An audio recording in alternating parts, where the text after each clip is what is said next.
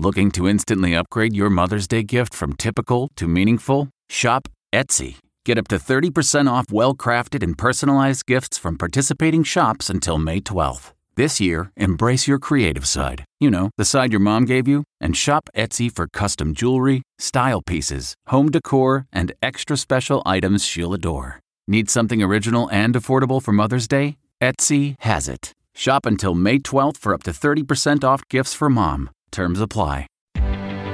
Reporter's Notebook. AAA estimates some 113 million Americans will travel this week as they head off to celebrate Christmas with family and friends.